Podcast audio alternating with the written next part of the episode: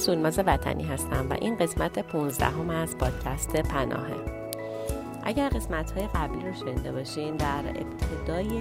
این پادکست من در مورد کودکان کار یه مقداری مقاله خوندم. و بعدش هم در مورد کودکان کار دیجیتال صحبت کردیم و چند تا مقاله شنیدیم. این قسمت می‌خوام در مورد تاثیر بیماری کرونا روی کودکان کار خیابانی صحبت بکنم. چند تا مقاله در این مورد خوندم و چند تا مصاحبه جمع آوری کردم و از اینا می‌خوام کمک بگیرم و در مورد کودکان کار خیابان و تاثیرات کرونا بر اونها صحبت کنم.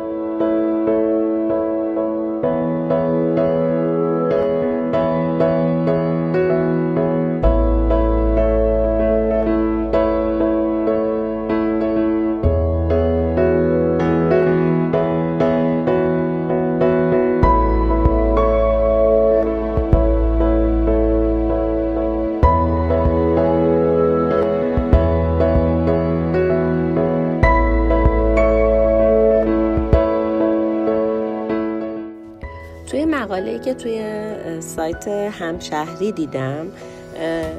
تاکید کرده که تعداد کودکان خیابانی در این مدت بسیار زیاد شده. چرا؟ به خاطر اینکه یک عده زیادی از والدینی که کار می‌کردن متاسفانه کارشون رو به خاطر بیماری کرونا از دست دادن. و خب بعد از گذشت یکی دو ماه و نگرفتن حقوق و بالاخره شرایط مالی وادار شدن که بچه ها رو برای کار به خیابون ها بفرستن. حالا چه زباله گردی یا چه دست فروشی خیلی از این بچه ها فرزندان خانوادهایی هستن که پدراشون یا مادراشون کارهایی رو داشتن مثل پیک موتوری، کارگری کارواش، کارگرای ساختمون، دست فروش یا کارگرای رستوران که با تعطیل شدن مشاغل اونها هم بیکار شدن. علاوه بر اون تعطیل شدن مدارس هم باعث شده که فعالیت کودکان توی خیابون زمینش فراهم بشه بعضی از این کودکان تعطیلی مدارس به خاطر شیوع ویروس کرونا رو مشابه تعطیلات تابستون تصور می‌کنن و معتقدن تو این مدت باید کمک خرج خانوادهشون باشن.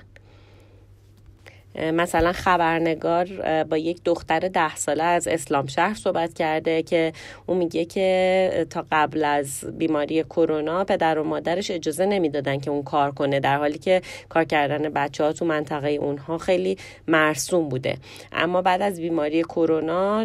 دیگه پدر و مادرش نمی‌تونستن کار کنن و پدرش مجبور میشه که موتورش رو بفروشه و همون رو هم خرج اجاره خونه و وسایل خونه و زندگی کنه و از 25 اسفند نوشته که بیکاره و به همین علت اون رو همراه با یک نفر فرستادن در خیابان که گل بفروشه. سمیرا فعلی در ایرنا یک یادداشتی نوشته که در اون گفته که در زمانی که مدارس و دانشگاه ها به خاطر گسترش آلودگی هوا و بیماری کرونا تعطیل شدن و خانواده ها برای حفظ سلامت بچه هاشون مانع از حضور اونها در فضای آزاد می شدن بچه های کار خیابان همچنان برای پیدا کردن یه لغمه نون سطلای زباله رو میگشتن و توی گرما و سرما بدون تعطیلی استراحت مشغول کار بودن. حالا به این قضیه اضافه کنین که در میان این زباله ها حجم انبوهی از ماسک و دستکش و وسایل بیماران آلوده و حتی آدم هایی که ممکنه علائم بیماری نداشته باشن ولی ماسک و دستکششون آلوده باشه و ناقل بیماری باشن هم باشه. نکته جالبه که خانم فعلی توی یادداشتش ذکر می‌کنه رو دوست دارم براتون بخونم. میگه که نکته جالب توجه اینجاست که مسئولین در بسیاری از مواقع با خارجی خوندن کودکان کار و خیابان تلاش می‌کنن تا از خودشون رفع مسئولیت کنن. با این حال طبق اظهارات همین مسئولین درصد قابل توجهی از این کودکان ایرانی هستند. در این حال حتی اگر این کودکان خارجی باشند هم از تعهد و مسئولیت دولت در قبال اونها کم نمیشه. ایران از سال 1372 تعهدات مربوط به پیمان نامه حقوق کودکان رو پذیرفته و طبق همین پیمان نامه باید حقوق کودکان بدون توجه به هر گونه تبعیض و بدون ملاحظه نژاد، رنگ، مذهب، زبان، عقاید سیاسی، ملیت، خواستگاه های قومی و اجتماعی، مال، عدم توانایی، تولد و یا سایر احوال شخصیه والدین و یا قیم قانونی محترم شمرده و تضمین بشه. بر اساس تعهد ایران در قبال همین پیمان نامه و فارغ از تعهدات دینی اخلاقی و انسانی میبایست تا به امروز برای حل مسائل و مشکلات مربوط به کودکان کار گام های بلندی برداشته می‌شد. اما به نظر می‌رسه نه تنها تمامی دولت ها که مجلس شورای اسلامی هم تا کنون اراده خودش برای حل و فصل ریشه مسئله وجود کودکان کار رو به کار نبسته و هر روز بیشتر از گذشته شهروندان در خیابان ها و کودکانی مواجه میشن که مشغول جستجو در سطح های زباله برای پیدا کردن سکنانی هستند و یا با دستای کوچیکشون تلاش می‌کنن تا نانآور خانواده باشند کودکان کاری که برآوردها حاکی از جمعیت حداقل 500 هزار نفری اونهاست و حتی برخی از برآوردها از جمعیت میلیونی این کودکان حکایت می‌کنه. خانم سمیرا فعلی میگه که بنابر نظر کارشناسا و متخصصا یکی از دلایل عدم حل مسائل و مشکلات مربوط به حقوق کودکان فقدان وجود سازمانی تخصصی برای رسیدگی به امور اونهاست. به نظر می‌رسه مسئولان سازمان هایی نظیر بهسیسی آموزش پرورش بیشتر از هر چیز دغدغه مسائل دیگری رو تو ذهنشون دارن و موزل کودکان کار جزو اولویت ها و دغدغه‌های اصلیشون نیست. و اگر هم هست تا حالا نتونستن. در مهار جمعیت روزافزون این کودکان موفق باشن. ایشون میگن که از عمر کوتاه فراکسیون کودکان و نوجوانان مجلس شورای اسلامی هم مدتی نگذشته و اقدام عاجل و فوری برای پیگیری و مشکلات و مسائل کودکان کار و خیابان هم از سوی اعضای این فراکسیون دیده نشده. در نتیجه به نظر می‌رسه مجلس شورای اسلامی به عنوان بازوی قانونگذار کشور باید بیش از پیش نسبت به مسائل مربوط به حقوق کودکان از خودش پیگیری نشون بده و نمایندگان مجلس شورای اسلامی باید مسئله کودکان کار رو به عنوان مسئله داره اولویت و فوریت مورد توجهشون قرار بدن.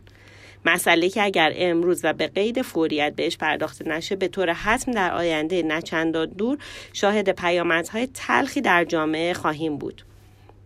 جامعه که به نظر می‌رسه در حال فراموش کردن درد و رنج این کودکانه. خبرگزاری بورنا با رئیس انجمن مددکاران اجتماعی ایران صحبت کرده که ایشون گفتن که گروه های در معرض آسیب قرار خدمات دریافت کنند. آقای موسوی چلک تاکید کردند که کودکان کار و خیابان در شرایط عادی هم از بهداشت شخصی و محیطی مناسب برخوردار نیستند راه های انتقال ویروس کرونا هم به مقوله بهداشت وابسته است آقای موسوی گفتن در شیوع اپیدمی کرونا مثل بسیاری از ها گروه های متعددی در معرض آسیب هستند. در این شرایط برخی از گروه های اجتماعی نیازمند حمایت ویژن چون به دلیل انتقال این ویروس در صورت بیتوجهی به وضعیت موجود چالش های متعددی بروز می‌کنه. به گفته ایشون در مهار اپیدمی کرونا گروه های مبتلا به بیماری های زمینه به مراکز درمانی معرفی شدند. اما کودکان کار و خیابان امکان دسترسی به این نوع خدمات رو ندارن چون این افراد یکی به دلیل عدم شناخت مراکز درمانی و یکی اینکه مجبورن که کار کنن تا درآمد داشته باشن نمی‌تونن به مراکز درمانی مراجعه کنن. ایشون اضافه می‌کنه در وضعیت کنونی رسیدگی به کودکان کار و خیابان کارتون خوابها معتادان متجاهر در بحران ها اجتناب ناپذیره به همین دلیل سازمان بهزیستی سازمان های غیر دولتی و شهرداری تهران به آموزش و ارائه اقلام بهداشتی و انتقال این افراد به مراکز بهداشتی می‌پردازند. ایشون تاکید کردن. ارائه خدمات از سوی سازمان ها و نهادها به گروه های در معرض آسیب جامعه به این معنی نیست که اونها در معرض آلودگی هستند بلکه اگه به این گروه ها توجه نشه امکان ابتلای اونها افزایش پیدا می‌کنه. آقای موسوی چلک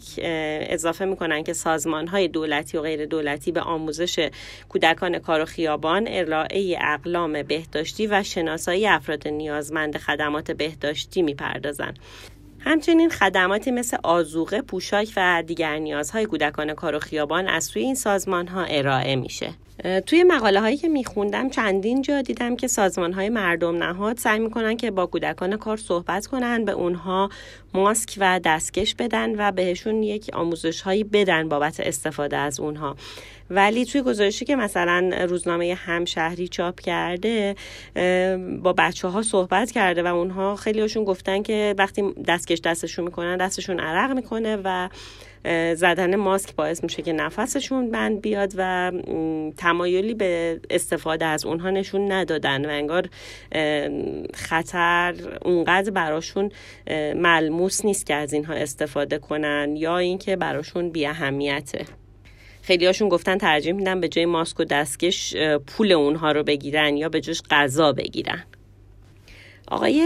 علیرضا زالی که فرمانده عملیات مقابله با کرونا در شهر تهران هستند گفتن که کودکان کار کانون بالقوه انتقال کرونا هستند ایشون گفتن تهران به خاطر پراکندگی جغرافیایی شرایط زندگی بالاترین رقم حاشیه نشینی در کشور اتباع خارجی و عناصر آسیب‌های اجتماعی در شرایط ویژه‌ایه.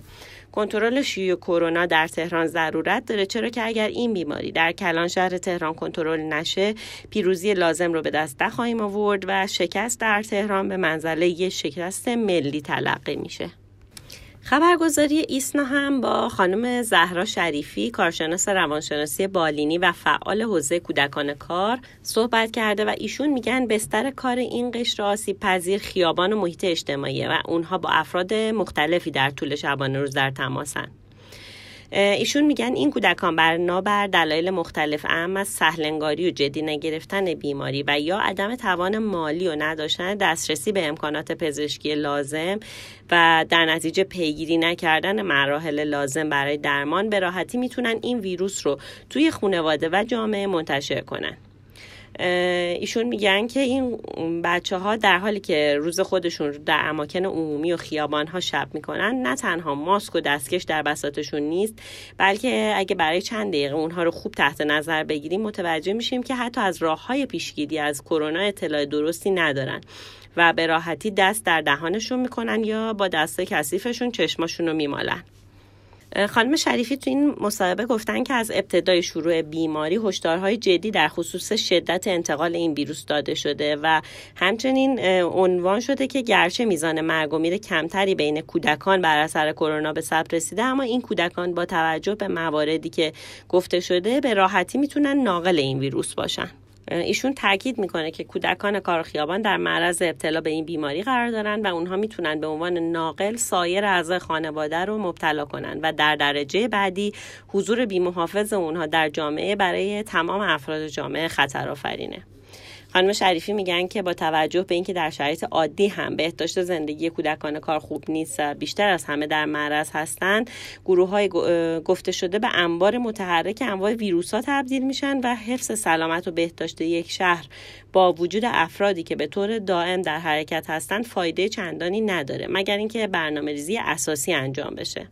بنابراین لازمه که ستاد فرماندهی مقابله با کرونا به فکر این افراد که خودشون خطر بزرگی برای انتقال ویروس کرونا هستن باشه و با تمرکز سیاست گذاری ها و برنامه ریزی ها و